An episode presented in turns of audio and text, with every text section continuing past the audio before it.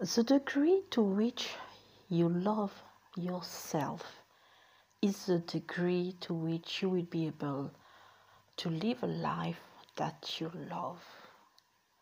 That is the truth. And for me, it has been those kind of mind shift in perspective that just change everything. How I feel, how I see things, how I see myself, how much I want to invest in myself.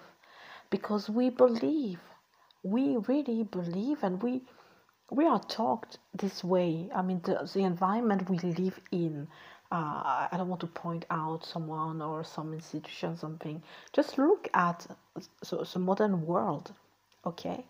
It, it looks like if we have things outside that is what is going to make us feel a certain way. And that is what most people believe. That is what I believe myself for years until I was just fed up one day because it just didn't work.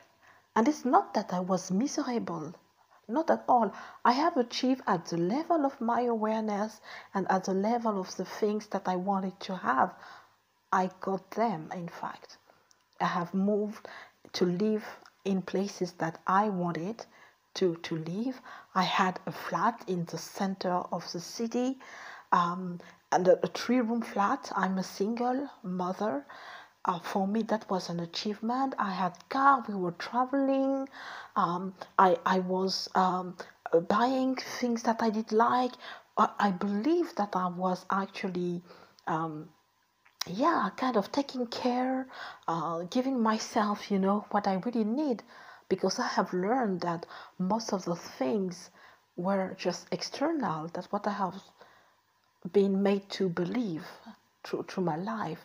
So, despite I wanted deeper connection I, with a intimate relationship, with friends, even with family, you know, or um, with a colleague or just moving in a new city, you know, and build uh, the relationship was something very, something that I really wanted to have more, but I didn't know how to to, to do that.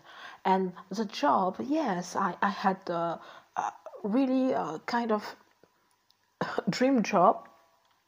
Okay, I got one of them actually, but at a point you lose them either things change, organization change, and then okay, your post- position is terminated, or you leave because finally it doesn't work as you want, or you're fired. I've been in all the three uh, scenarios, okay? So at a point in time, even if at the beginning I'm talking about work, it was even intentional. I stayed in a company for short terms only like six months and then I moved to the other one. And it was a strategy for me because each time I moved then I was actually asking more uh, um, as a salary. That was my way to raise my salary on a consistent basis you know. Um, so there are choices also that I have made.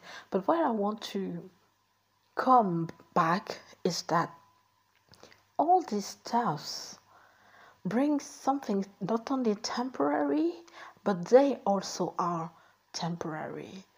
It's a bit like life. We come with nothing, we will live with nothing, and all in the middle will also come and go, come and go. Just come and go. They don't stay. So, if we expect them to make us happy, we have limited our ability to live a life that we will really love and joy and, and feel grateful about. It cannot be from the outside things. So it has to be something inside us, something that doesn't change no matter what comes and goes from the outside. And what I came to realize as I was really questioning, I wanted to understand what do I do wrong. I mean, I I'm full of goodwill. I don't uh, disturb people or, or look for problems. I'm living my life. I'm raising my daughter. I just want to have a normal life, a good life in preference. And what how comes that i don't have something stable like a job and you stay there for even six ten years? I don't know. Something actually that makes you feel like okay you have got it now. Or a relationship that will just stay you know there's always something at a point. Always always. And despite what i try i i, I could not handle um, at the end of the day or the people I wanted to be with maybe were not maybe were not necessarily interested in having an intimate relationship with me. It's almost like okay, what the hell? How how does life work? How does it work? You understand? And I was uh, miserable uh, taking a flight and going to Greece or going to wherever I wanted to go. Okay, so think think about it really. Is the degree you love yourself. And what I realize is that we haven't been taught how to love ourselves. Most, most, most of the things were about the outside to make sure that we will fit in the society, to make sure that we know how to behave in this context and so on. There was no bad intention behind that. It doesn't change the fact that, okay, we have been to this first stage and we need to get to another stage now to meet the need we have today. We need to keep growing.